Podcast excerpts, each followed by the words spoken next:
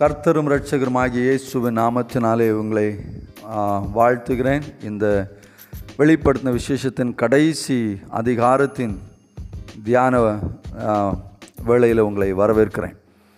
வெளிப்படுத்தின விசேஷம் நிறைவு அடைய போகிறது என்பதை நினைக்கும் போது எனக்கு இன்னும் தொடர்ந்து அதை தியானித்து கொண்டே இருக்கலாமே என்று தோன்றுகிறது. அந்த அளவுக்கு ஆண்டவர் இந்த இந்த வெளிப்படுத்தின விசேஷத்தின் தியானங்களின் மூலமாக என்னை அதிகமாக ஆண்டவர் ஆசீர்வதித்தார். நான் கர்த்தருக்கு நன்றி செலுத்துகிறேன். உங்களையும் மெய்யாகவே இதன் மூலம் கர்த்தர் ஆசீர்வதித்தார் என்று நான் நம்புகிறேன்.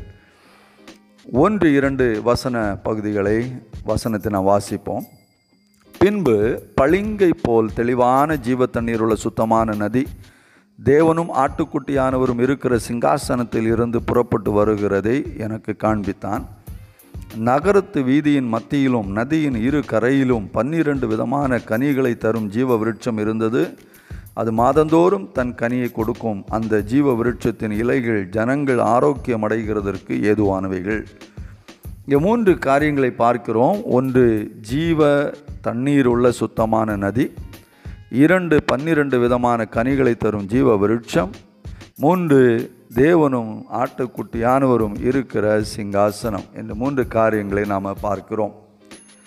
ஜீவ தண்ணீர் உள்ள சுத்தமான நதி.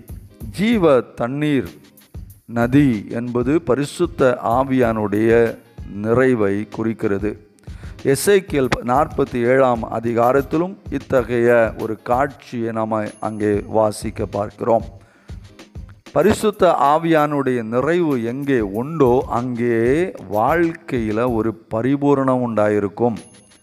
அந்த இடம் ஒரு நிறைவு உள்ள ஒரு இடமாக ஒரு ஃபுல்னஸ் ஆஃப் லைஃப் உள்ள இடமாக காணப்படும். சமாரிய ஸ்திரீனோ ஸ்திரீயோடு ஆண்டவர் இயேசு கிறிஸ்து பேசும் பொழுது யோவான் நான்கு ஏழு முதல் பதினான்கு வசனங்களில் நித்திய ஜீவனை குறித்து ஆண்டவர் பேசுகிறார். இந்த நித்திய இந்த ஜீவ நதி நித்திய ஜீவனை கொண்டு வருகிற நதி.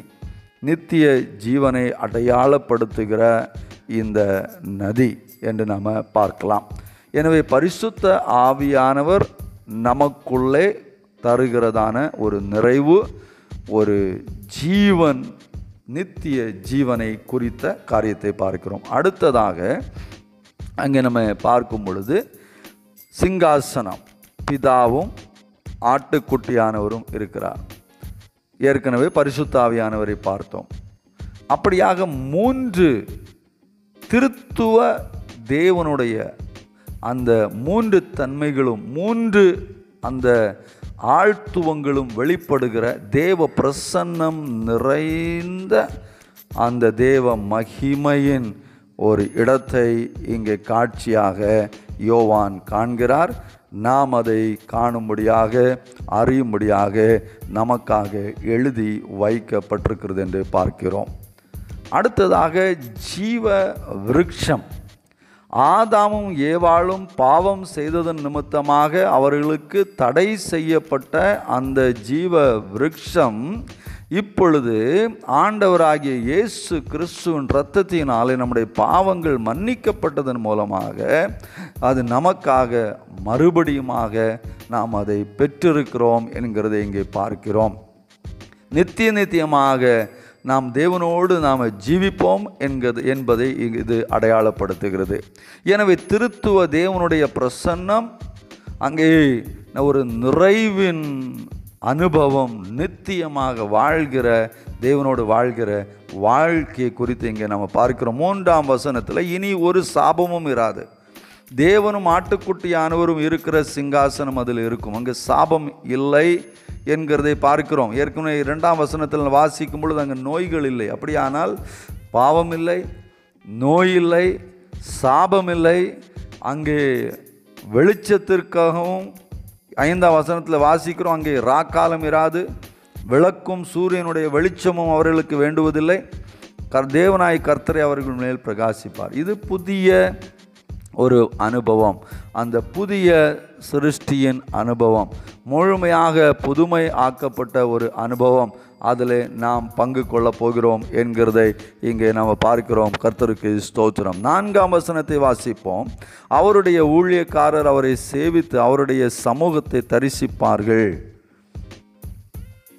இங்கே அவருடைய சமூகத்தை தரிசிப்பார்கள் என்பது ஆங்கிலத்தில் they shall see his face அவருடைய முகத்தை பார்ப்பார்கள். அவருடைய முகத்தை பார்ப்பார்கள். இந்த நாட்களில் இதுவரையிலும் யாருமே அவருடைய முகத்தை காண முடியலை யாரும் பார்த்தது இல்லை என்று நாம் வாசிக்கிறோம். யோவான் ஒன்று பதினெட்டு ஒன்று யோவான் நான்கு பன்னெண்டில் தேவனை ஒரு ஒரு நாளும் ஒருவரும் கண்டதில்லை. ஆனால் இங்கே அவருடைய முகத்தை காண்கிற ஒரு ஒரு வாய்ப்பு தேவனுடைய பிள்ளைகளுக்கு அவரை சேவிக்கிறவர்களுக்கு கொடுக்கப்படுகிறது என்று பார்க்கிறோம். அவரோடு இணைந்திருக்கிற நிலைமை ஒரு intimate relationship filled with love தேவன் அன்பாகவே இருக்கிறார். அந்த அன்பு நிறைந்த அந்த அன்பின் அந்த அதில் அந்த நிறைவிலே காணப்படுகிற தேவ பிரசன்னம் நிறைந்த அந்த ஆளுகையிலே ஜீவிக்கிற ஒரு அனுபவத்தை இங்கே நாம் காண்கிறோம். அடுத்தது பாருங்கள் அங்கே அந்த நான்காம் வசனத்தின் கடைசி ரெண்டாவது பகுதியில் அவருடைய நாமம் அவர்களுடைய நெற்றிகளில் இருக்கும். அவருடைய நாமம் அவருடைய நெற்றிகளில் இருக்கும். இட் ரெஃபர்ஸ் டு ஓனர்ஷிப் இது நாம் அவருக்கு உரியவர்கள் என்ப என்பதை காண்பிக்கிறது. இங்கே அவரை பழி பணிந்து கொள்கிறவர்கள் அவரை சேவிக்கிறவர்கள் யார் என்பதை குறிக்கத்தக்க அவருடைய நாமம் அவருடைய நெற்றிகளில் எழுதப்பட்டிருக்கிறது பார்க்கிறோம். நாம் ஏதாவது இடத்து நாம் ஒரு இடத்தை வாங்கும்போது அதை நம்முடைய பேரிலே அதை பதிவு செய்து கொள்ளுகிறோம். ஒரு வீடை கட்டும் பொழுது அதற்கு நம்முடைய நம்மை நினைவுபடுத்தத்தக்க ஒரு பெயரை அதற்கு வைத்திருக்கிறோம் வைத்து விடுகிறோம். நமக்கு ஒரு பிள்ளை பிறக்கும் பொழுது அதற்கு ஒரு பெயரை சூட்டி அதற்கு குடும்ப பெயரையும் அதோடு இணைத்து தாய் தாப்பனுடைய பெயரையும் இணைத்து அழைக்கிறோம். இவைகள் நம்முடையவர்கள் என்று அடையாளப்படுத்துகிற பெயர்கள் ஆகும் அப்படியாக இங்கே அவரை சேவிக்கிறவருடைய நெற்றிகளில் அவருடைய பெயர் அவருடைய நாமம் எழுதப்பட்டிருக்கிறதை பார்க்கிறோம். ஒன்று கொருந்தியர் ஆறாம் அதிகாரம் Tanrım பத்தொன்பது இருபது வசனங்களை வாசிக்கும் பொழுது நாம் அவருடைய இரத்தத்தினாலே விலைக்கு வாங்கப்பட்டவர்கள் நாம் நமக்குரியவர்கள் அல்ல என்று சொல்லி வாசிக்கிறோம். அப்படியாக தேவனுடைய ரத்த ஆண்டவருடைய இரத்தத்தினாலே விலைக்கு வாங்கப்பட்ட பரிசுத்தமாக்கப்பட்ட ஒரு கூட்டத்தார் அந்த பரிசுத்த தேவனுடைய சமூகத்தில் மகிழ்ந்து களி கூறுகிற உன்னதமான அனுபவத்தை இங்கே நாம் வாசிக்கிறோம். ஐந்தாம் வசனத்தை நான் வாசிக்கும் பொழுது அதனுடைய கடைசி பாகத்தில் அவர் அவர்கள் சதா காலங்களிலும் அரசாளுவார்கள். யார் அரச- அரசாளுவார்கள்? நான்காம் வசனத்தில் வாசிக்கிறோம். அவருடைய ஊழியக்காரர். அவரை சேவிக்கிறவர்கள் ஊழியக்காரர்கள் என்று அவரை சேவிக்கிறவர்கள் அவரை தொழுது கொள்ளுகிறவர்கள் அவரை விசுவாசித்து ஏற்றுக்கொண்டவர்கள் அவரை சேவிக்கிற தேவ ஜனம் ஆளுகை செய்யும் என்று நாம் பார்க்கிறோம். எங்கேயாவது சேவிக்கிறவர்கள் அதாவது அதாவது வேலைக்காரங்க எங்கே எங்கேயாவது ஆளுகை செய்வார்கள் அரசாளுவார்கள் என்று நாம் எங்கேயாவது பார்க்க முடியுமா? முடியாது. இங்கே பார்க்கிறோம் ஊழியக்காரர்கள் வேலைக்காரர்கள் அவரை தொழுது கொள்ளுகிறவர்கள் அவரை சேவிக்கிறவர்கள் அரசாழ்வார்கள் என்று பார்க்கிறோம். இதை தான் ஆண்டவர் விரும்பினார். ஆதாம் ஏவாளை ஆண்டவர் மனுஷனை ஆண்டவர் இந்த பூமியில் அனுப்பும் பொழுது அந்த ஆளுகை செய்யும்படிக்காக தான் அனுப்பினார் என்று நாம் ஆதியாகமம் ஒன்றாம் அதிகாரம் இருபத்தி எட்டாம் வசனத்தில் வாசிக்கிறோம். வேதத்தின் கடைசி அதிகாரத்தில் இருந்து வேதத்தின் முதலாவது அதிகாரத்துக்கு நாம் இப்பொழுது கடந்து செல்கிறோம் ஆதியாவும் ஒன்று இருபத்தெட்டில் நம்ம பார்க்கிறோம். பின்பு தேவன் அவர்களை நோக்கி ஆதாமேவாள் நீங்கள் பழுகி பெருகி பூமியை நிரப்பி அதை கீழ்ப்படுத்தி சமுத்திரத்தின் மச்சங்களையும் ஆகாயத்து பறவைகளையும் பூமியின் மேல் நடமாடுகிற சகல ஜீவ ஜந்துக்களையும் ஆண்டு கொள்ளுங்கள் என்று சொல்லி தேவன் அவர்களை ஆசீர்வதிப்பார் ஆசீர்வதித்தார். அந்த ஆளுகையை மனுஷன் பாவம் செய்த மூலமாக இழந்து போனான். அந்த ஆளுகை பிசாசின் கரங்களிலே போய்விட்டது என்று சொல்லி மற்ற வசனங்களின் ஆதாரங்களின்படியாக நாம் புரிந்து கொள்ள முடியும். அந்த ஆளுகையின் அதிகாரத்தை திருப்பி பெற்றுக்கொள்ளும்படிக்காக தான் ஆண்டவர் இயேசு கிறிஸ்து இந்த பூமியிலே வந்தார். இழந்து போனதை தேடவும் ரட்சிக்கவும் வந்தார் என்று லூக்கா பத்தொன்பது பத்தில் வாசிக்கிறோம். பரலோக ராஜ்யம் சமீபித்திருக்கிறது என்று மத்திய நான்கு பதினேழிலே ஆண்டவர் இயேசு கிறிஸ்து பிரசங்கித்தார் என்று வாசிக்கிறோம். அந்த ஆளுகையின் அந்த ராஜ்யம் இப்பொழுது நம்முடைய கரங்களிலே இருக்கிறது என்றும் அந்த ராஜ்யத்தில் நாம் ஆளுகை செய்கிறவர்களாக காணப்படுவோம் என்றும் இந்த கடைசி அதிகாரமாகிய வெளிப்படுத்த இருபத்தி ரெண்டில் வாசிக்கிறோம். அந்த ஆளுகையின் காரியம் அந்த பரலோக ராஜ்யம் இன்றே நம்முடைய மத்தியில் இருக்கிறது என்றும் நாம் காண முடியும். ஆனால் இதை முழுமையாக அங்கே வெளிப்படும் ஆனால் இப்பொழுதே அந்த ராஜ்யத்தில் நாம் காணப்படுகிறோம். எனவே இங்கே நாம் பார்க்குற எல்லாமே இந்த நாட்களிலேயே நமக்கு கொடுக்கப்பட்ட ஒரு நல்ல அனுபவமாகும். அவருடைய பிரசன்னம் அந்த ஜீவ வாழ்க்கை அந்த நித்திய ஜீவனின் ஆரம்பம் இன்றைக்கே உண்டாகிவிட்டது. அவரோடு கூட ஆளுகை செய்கிற அனுபவம் இன்றைக்கே நமக்கு உண்டாகிவிட்டது. அதனுடைய பரிபூர்ணமான ஒரு வெளிப்படுதலை தான் நம்ம அங்கே காணப்போகிறோம். எனவே இப்படியான நிறைவான மேலான ஆசீர்வாதங்கள் நிறைந்த இந்த அனுபவங்களை ஆண்டவராக இயேசு கிறிஸ்துவின் ரத்தத்தின் மூலமாக நமக்கு கிட கிடைக்கப்பட்டிருக்கிறதுனால் நாம் தேவனுக்கு மகிமை செலுத்துவோம். கர்த்தர் உங்களை ஆசீர்வதிப்பாராக. ஆமேன்.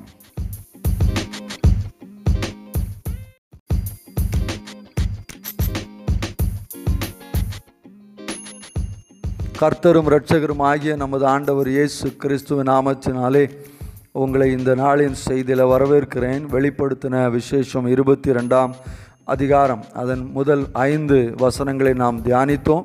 இன்று இரண்டாவது பாகத்தில் ஆறு முதல் உள்ள வசனங்களை தியானிக்கப் போகிறோம். பின்பு அவர் என்னை நோக்கி இந்த வசனங்கள் உண்மையும் சத்தியமுமானவைகள்.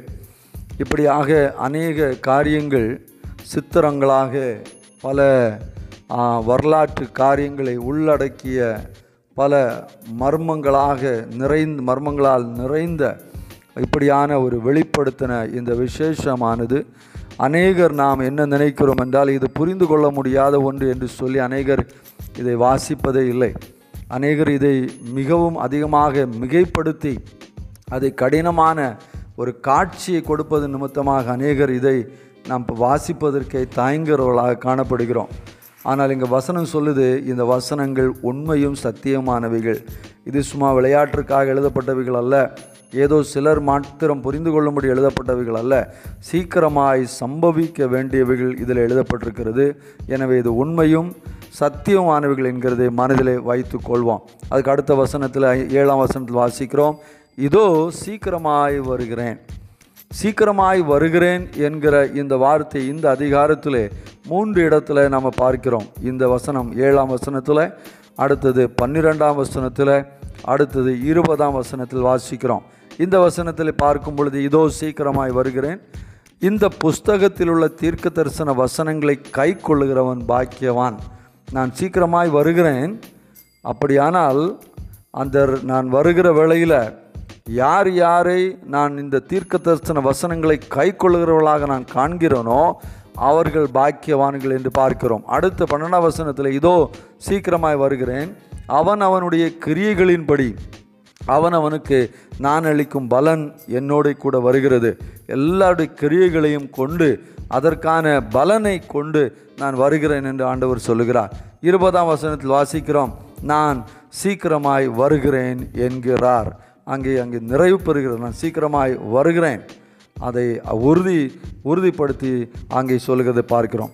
இங்கே சீக்கிரமாய் வருகிறேன் என்கிற வார்த்தையை நாம் சொல்லும் பொழுது அதாவது ஐ எம் கம்மிங் சூன் அல்லது அதை சரியாக பார்க்கும் பொழுது ஐ எம் கம்மிங் குவிக்லி அதாவது வருகிறார் வருகிறார் வருகிறார் வருகிறார் எங்கே வருகிறார் இவ்வளோ சீக்கிரம் சீக்கிரம்னு சொல்கிறீங்களே என்றெல்லாம் கேட்கும் பொழுது அதனுடைய பொருள் என்னென்னா அவர் வரும் பொழுது நமக்கு நேரம் கிடைக்காது. சுதாகரிக்க நமக்கு நேரம் இருக்காது. அந்த அளவுக்கு விரைவாக துரிதமாக அந்த அந்த வருகை இருக்கும். அதற்கான ஆயத்தங்களை இந்த கடைசி காலத்தில் நிறைவேறுகிற காரியங்களை பார்க்கும் பொழுது நாம் இன்னும் எச்சரிப்பு அடைந்து அவருடைய வருகைக்கு ஆயத்தமாக இருக்க வேண்டும். ஏனென்றால் அவர் வரும் பொழுது அவ்வளவு துரிதமாக அந்த காரியங்கள் இருக்கும் என்கிறதை நாம் இந்த வசனங்களில் இருந்து நாம் புரிந்து கொள்ளலாம் என்று பார்க்கிறோம். பத்தாம் வசனத்தில் வாசிக்கிறோம். பின்னும் அவர் என்னை நோக்கி இந்த புஸ்தகத்தில் உள்ள தீர்க்க தரிசன வசனங்களை முத்திரை போட வேண்டாம். ஏன்னா அதில் அடுத்தது அடுத்த பாகத்தில் பார்க்கிறோம். காலம் சமீபமாக இருக்கிறது. அப்போ காலம் சமீபமாக சமீபமாக இருக்கிறதுனால முத்திரை போட வேண்டாம் என்று வசனம் சொல்லுகிறது. அதே வேளையில் தானியல் தீர்க்கதரிசிக்கு கடைசி கால காரியங்கள் வெளிப்படுத்தப்பட்ட பொழுது அங்கே அவரிடத்தில் என்ன சொல்லப்படுது என்றால் தானியல் பன்னிரெண்டாம் அதிகாரம் நான்காம் வசனத்தில் இப்பிரகாரமாக வாசிக்கிறோம். தானியலாகிய நீயோவென்றால் முடிவு காலம் மட்டும் இந்த வார்த்தைகளை புதை பொருளாக வைத்து வைத்து இந்த புஸ்தகத்தை முத்திரை போடு அப்பொழுது அநேகர் இங்கும் அங்கும் ஓடி ஆராய்வார்கள் அறிவும் பெருகிப்போம் என்றான். அங்கே அந்த புஸ்தகத்தை முத்திரை போடும்படி அங்கே சொன்ன அவருக்கு தானியல் தீர்க்கதரிசிக்கு சொல்லப்பட்டது. ஏனென்றால் காலம் இன்னும் நிறைவேறாததுனால அங்கே முத்திரை போட்டு வைக்கும்படிக்காக தானியலுக்கு கட்டளையிடப்படுகிறது. ஆனால் யோவானு இடத்தில் சொல்லப்படும் பொழுது இந்த வசனங்களை முத்திரை போட வேண்டாம். ஏனென்றால் காலம் சமீபமாக இருக்கிறது என்று சொல்லப்படுகிறது பார்க்கிறோம். இவைகள் எல்லாம் நமக்கு இந்த கடைசி காலத்தின் இந்த நிறைவேறுதலின் காரியத்தை பார்க்கிறோம். ஆண்டவர் இயேசு கிறிஸ்து பரமேறி போனது முதலாக காலங்கள் கடைசி காலத்தின் நிகழ்வு நடந்து கொண்டே இருக்கிறது. அது இந்த கிருபையின் காலம் நிறைவு பெறும்படிக்காக அதற்காக இந்த காலங்கள் தாமதிக்கப்படுகிறது. இந்த கிருபையின் நாட்களில் எந்த அளவுக்கு முடியுமோ அந்த அளவுக்கு ஜனங்கள் கர்த்தரை அறிந்து கொள்ளும்படிக்காக வாய்ப்பு கொடுக்கப்படுகிறது. அதுதான் இந்த கீழே உள்ள வசன பகுதியில் நம்ம வாசிக்கிறோம். பாருங்கள் பதினொன்று பன்னெண்டு வசனங்களை நாம் இப்படி வாசிக்கிறோம். அநியாயம் செய்கிறவன் இன்னும் அநியாயம் செய்யட்டும். நான் சீக்கிரமாய் வருகிறேன் காலம் சமீபித்திருக்கிறது. இந்த வசனங்களின்படி செய்கிறவன் பாக்கியவான். இப்படியெல்லாம் சொல்லிவிட்டு இங்கே பார்க்கிறோம். அநியாயம் செய்கிறவன் இன்னும் அநியாயம் செய்யட்டும். அசுத்தமாக இருக்கிறவன் இன்னும் அசுத்தமாக இருக்கட்டும். நீதி உள்ளவன் இன்னும் நீதி செய்யட்டும். பரிசுத்தம் உள்ளவன் இன்னும் பரிசுத்தமாகட்டும். இதன் பொருள் என்ன? இது ஏன் இது இதில் இதனுடைய அர்த்தம் என்ன என்று பார்க்கும் பொழுது இங்கே அநியாயம் செய்து ஜீவிக்கிறவர்கள் அசுத்தமாக இருக்கிறவர்கள் இவர்கள் இன்னும் அசு இவர்கள் தேவனுடைய வசனத்தை வாஞ்சிக்காத நிமித்தமாக இன்னும் இவர்களுடைய இருதயங்கள் எருமாப்படைந்து இன்னும் அவர்கள் அப்படியே வாழ்கிறவர்களாக காணப்படுவார்கள். அதே வேளையில் நீதிமான்களும் பரிசுத்தவான்களும் இந்த வசனங்களை தியானிக்கும் பொழுது அவர்களுக்குள்ளே இன்னும் உற்சாகம் உண்டாகிறது. ஆண்டோடைய வருகையை குறித்ததான இன்னும் சமீபமாய் இருக்கிறது என்கிற எண்ணத்தின் மூலமாக அதற்கு ஆயத்தமாகும்படியாக இன்னும் தங்களை அவர்கள் ஆயத்தப்படுத்தி இன்னும் பரிசுத்தமாக நீதியாக வாழ்கிற வாழ்க்கைக்குள் அவர்கள் வாழட்டும் என்கிறதை பார்க்கிறோம். ஆண்டவருடைய பிள்ளைகள் ஒரு நாளும் அநீதி செய்கிறவங்களை பார்த்து நம்மளும் அநீதி செய்ய தொடங்கக்கூடாது. அசுத்தமாக வாழ்கிறவங்கள பார்த்து நம்மளும் அசுத்தமாக வாழக்கூடாது. அதான் இந்த வசனம் சொல்கிறோம் அவங்க வாழட்டும். அநியாயம் செய்கிறவன் செய்யட்டும் அசுத்தமாக வாழ்கிறோம் வாழட்டும். ஆனால் நீதியாக இருக்கிற நீ நீ நீதியாக வளர்ந்து நடந்து கொள் பரிசுத்தமாக வாழ்கிற நீ உன்னுடைய பரிசுத்தத்தை காத்துக்கொள். அவர்களை பார்த்து உலகத்தின் ஜனங்களை பார்த்து அவர்களைப் போல நாமும் செய்கிறவர்களாக மாறி போகாதபடிக்கு ஆண்டவர் சீக்கிரமாக வருகிறார் என்கிற வார்த்தையை நாம் உதாசீனப்படுத்தாதபடிக்கு காலம் சமீபித்திருக்கிறது என்கிறதை அறிந்து கொண்டு நாம் கவனமாக இருக்கும்படி ஆண்டுடைய வசனம் நமக்கு அழைப்பு கொடுக்கிறதை பார்க்கிறோம். பதிமூணாம் வசனம் நான் அல்ஃபாவும் ஒமேகாவும் ஆதியும் அந்தவும் முந்தினவரும் பிந்தினவருமா இருக்கிறேன். தொடக்கமும் அவர் தான் முடிவும் அவர் தான் அந்த கிரேக்க பாஷையில் முதலாவது அந்த அந்த லெட்டர் அல்ஃபா கடைசியான letter omega first alphabet and the last alphabet A to ஜீன்னு சொல்கிறது மாதிரி ஏ டு இசட்னு சொல்கிற மாதிரி ஆல்ஃபா ஒமேகா நான் தான் ஆதி நான் தான் அந்து. என்னோட தான் தொடங்குச்சுது எல்லாம் முடிவுடை போகிறது என்கிறதை சொல்கிறார் பதினாலாம் வசனத்தில் வாசிக்கிறோம். ஜீவ விருட்சத்தின் மேல் அதிகாரம் உள்ளவர்களாவதற்கு வாசல்கள் வழியாய் நகரத்திற்குள் பிரவேசிப்பதற்கும் அவருடைய கற்பனைகளின்படி செய்கிறவர்கள் பாக்கியவான்கள். அவருக்காக காத்து அவருடைய வசனத்திற்படி நடக்கிறவர்கள் அந்த அவர்கள் வாசல் வழியாக பிரவேசிக்கிற வாய்ப்பு கொடுக்கப்படுகிறது என்று பார்க்கிறோம். யோவான் பத்து நான் ஒன்பதில் ஆண்டவர் சொன்னார் நானே வாசல் என்று சொல்லி. அந்த வாசல்களுக்குள்ளாக பிரவேசிக்கிற அந்த பாக்கியம் நமக்கு கிடைக்கிறது. ஆனால் அந்த பதினஞ்சாம் வசனத்தில் வாசிக்கிறோம் நாய்களும் சூனியக்காரர்களும் விபச்சாரக்காரர்களும் கொலைபாதர்களும் அதாவது இப்படியான நாய்களை போன்று கீழ்த்தரமான செயல்களை செய்கிறவர்கள் இந்த பலவிதமான இந்த மாதிரி பாவங்கள் செய்கிறவர்களுக்கு அங்கே இடமில்லை. அவர்கள் வாசல் வழி போகாதவர்கள் அதாவது ஆண்டவரை ஏற்றுக்கொள்ளாதவர்கள் இன்னும் பாவங்களில் ஜீவிக்கிறவர்கள் இது குறிக்கிறது. கர்த்தரை ஏற்றுக்கொண்டு பரிசுத்தமாக தம்முடைய வாழ்க்கையை காத்து கொள்கிறவர்கள் அந்த வாசலாகிய கிறிஸ்து மூலமாக உள்ளே பிரவேசிப்பார்கள் என்கிறதை நம்ம பார்க்கிறோம். இன்னும் பாருங்கள் கடைசியாக இங்கே நம்ம பார்க்கிறோம். பதினேழாம் வசனத்தில் ஆவியும் மணவாட்டியும் வா என்கிறார்கள். பரிசுத்தாவியானவரும் மணவாட்டியாகி ஆண்டு மணவாட்டியாகிய சபையும் வா என்கிறார்கள். கேட்கிறவனும் வா என்பானாக இங்கே என்ன பார்க்குறோன்னா நம்ம எல்லாரும் மற்றவர்களை அழைக்கிறவர்களாக இருக்கணும். எப்படி அழைக்கணும்னா தாகமாக இருக்கிறவன் வரக்கடவன் விருப்பமுள்ளவன் ஜீவ தண்ணீரை இலவசமாய் வாங்கி கொள்ள கடவன் இந்த நாட்கள் கிருபை நாட்கள். இது இலவசமாக நாம் பெற்றுக்கொள்ளும்படி ஜனங்களை அழைப்பு கொடுக்கிற நாட்கள். அதற்காக தான் இந்த காலங்கள் தாமதித்து கொண்டே இருக்கிறது. இதோ வருகிறேன் இதோ வருகிறேன். ஏன் ஆண்டவர் வரலன்னா இன்னும் எத்தனை பேர் முடியுமோ அவர்களை கர்த்தருக்குள் கொண்டு வருவதற்காக தான். இந்த இந்த தாமதம் என்று சொல்லி நாம் பார்க்கிறோம். எனவே ஜனங்களை கருத்தருக்குள்ள அழைக்கிறவர்களாக நாம் காணப்பட வேண்டும் என்று நாம் வசனத்தில் வாசிக்கிறோம். இந்த புஸ்தகத்தில் இருக்கிற காரியத்தோடு கூட யாரும் கூட்டவும் கூடாது யாரும் குறைக்கவும் கூடாது என்கிறது பார்க்கிறோம். அவருடைய வசனத்தை வசனமாக அப்படியே ஏற்றுக்கொள்வர்களாக இருக்கணும். ஏதோ அங்கே இருந்து இங்கே இருந்து என்று சொல்லி அதை குழப்புகிறவர்களாக கூட்டுகிறவர்களாக குறைக்கிறவர்களாக அல்ல. அதை அப்படியே ஏற்றுக்கொள்ளுகிற மனதை இப்ப ஆண்டவர் நமக்கு தரட்டும். கடைசியாக பாருங்கள் இருபது இருபத்தொன்னாம் வசனத்தில் இவைகளை சாட்சியாக அறிவிக்கிறவர் மெய்யாகவே நான் சீக்கிரமாய் வருகிறேன் என்கிறார். ஆமேன். கர்த்தரா இயேசுவே வாரும். இருபத்தி ஒன்றாம் வசனம் கடைசியாக இப்படி முடிவு முடிவடைகிறது. நம்முடைய கர்த்தராகிய இயேசு கிறிஸ்துவின் கிருபை உங்கள் அனைவரோடு கூட இருப்பதாக. ஆமேன். கடந்த நாட்களில் பார்த்தோம் அந்த கிருபை தான் அவரில் நம்ம நிலை நிற்க பண்ணுகிறது. அவருடைய கிருபையை சார்ந்திருப்போம். நம்முடைய முயற்சிகளினாலே அல்ல நம்முடைய முயற்சிகளினாலே முட்டி மோதி மூக்கு உடையுமே தவிர ஆமாம் அவருடைய கிருவையில் சார்ந்திருக்கும் பொழுது மட்டும்தான் நம்மை பரிசுத்தமாக காத்துக்கொள்ள முடியும். பரிசுத்தமாக ஆண்டவர் நம்மை மாற்றினார். பரிசுத்தமாக நம்மை காத்துக்கொள்ளவும் ஆண்டவர் விரும்புகிறார் என்று நாம் பார்க்கிறோம். எனவே அவருடைய கிருபையில் நிலைநின்று இந்த கடைசி நாட்களில் ஆண்டோட வருகைக்கு நாம் ஆயத்தமாவது மட்டுமல்லாமல் அநேகரை இந்த தாகமாய் இருக்கிற அநேகர் ஜீவ தண்ணீரை குடிக்கும்படிக்காக கிறிஸ்து ஒன்றை வழி நடத்துகிறவர்களாக நாம் காணப்பட கர்த்தர் நமக்கு உதவி செய்வாராக. இந்த வெளிப்படுத்தின விசேஷத்தின் இந்த இந்த இந்த நல்ல தியானத்திற்காக நான் ஆண்டுக்கு நன்றி செலுத்துகிறேன். இன்னும் ஒரு எபிசோடு நாம் இன்னும் ஒரு நாள் நாம் பார்க்க போகிறோம். பார்த்து ஜெபித்து இதை நிறைவு செய்து அடுத்த புஸ்தகத்துக்குள் நாம் கடந்து செல்வோம். கர்த்தர் உங்களை ஆசீர்வதிப்பாராக. தேவ கிருபை உங்களோடு கூட இருப்பதாக. ஆமேன்.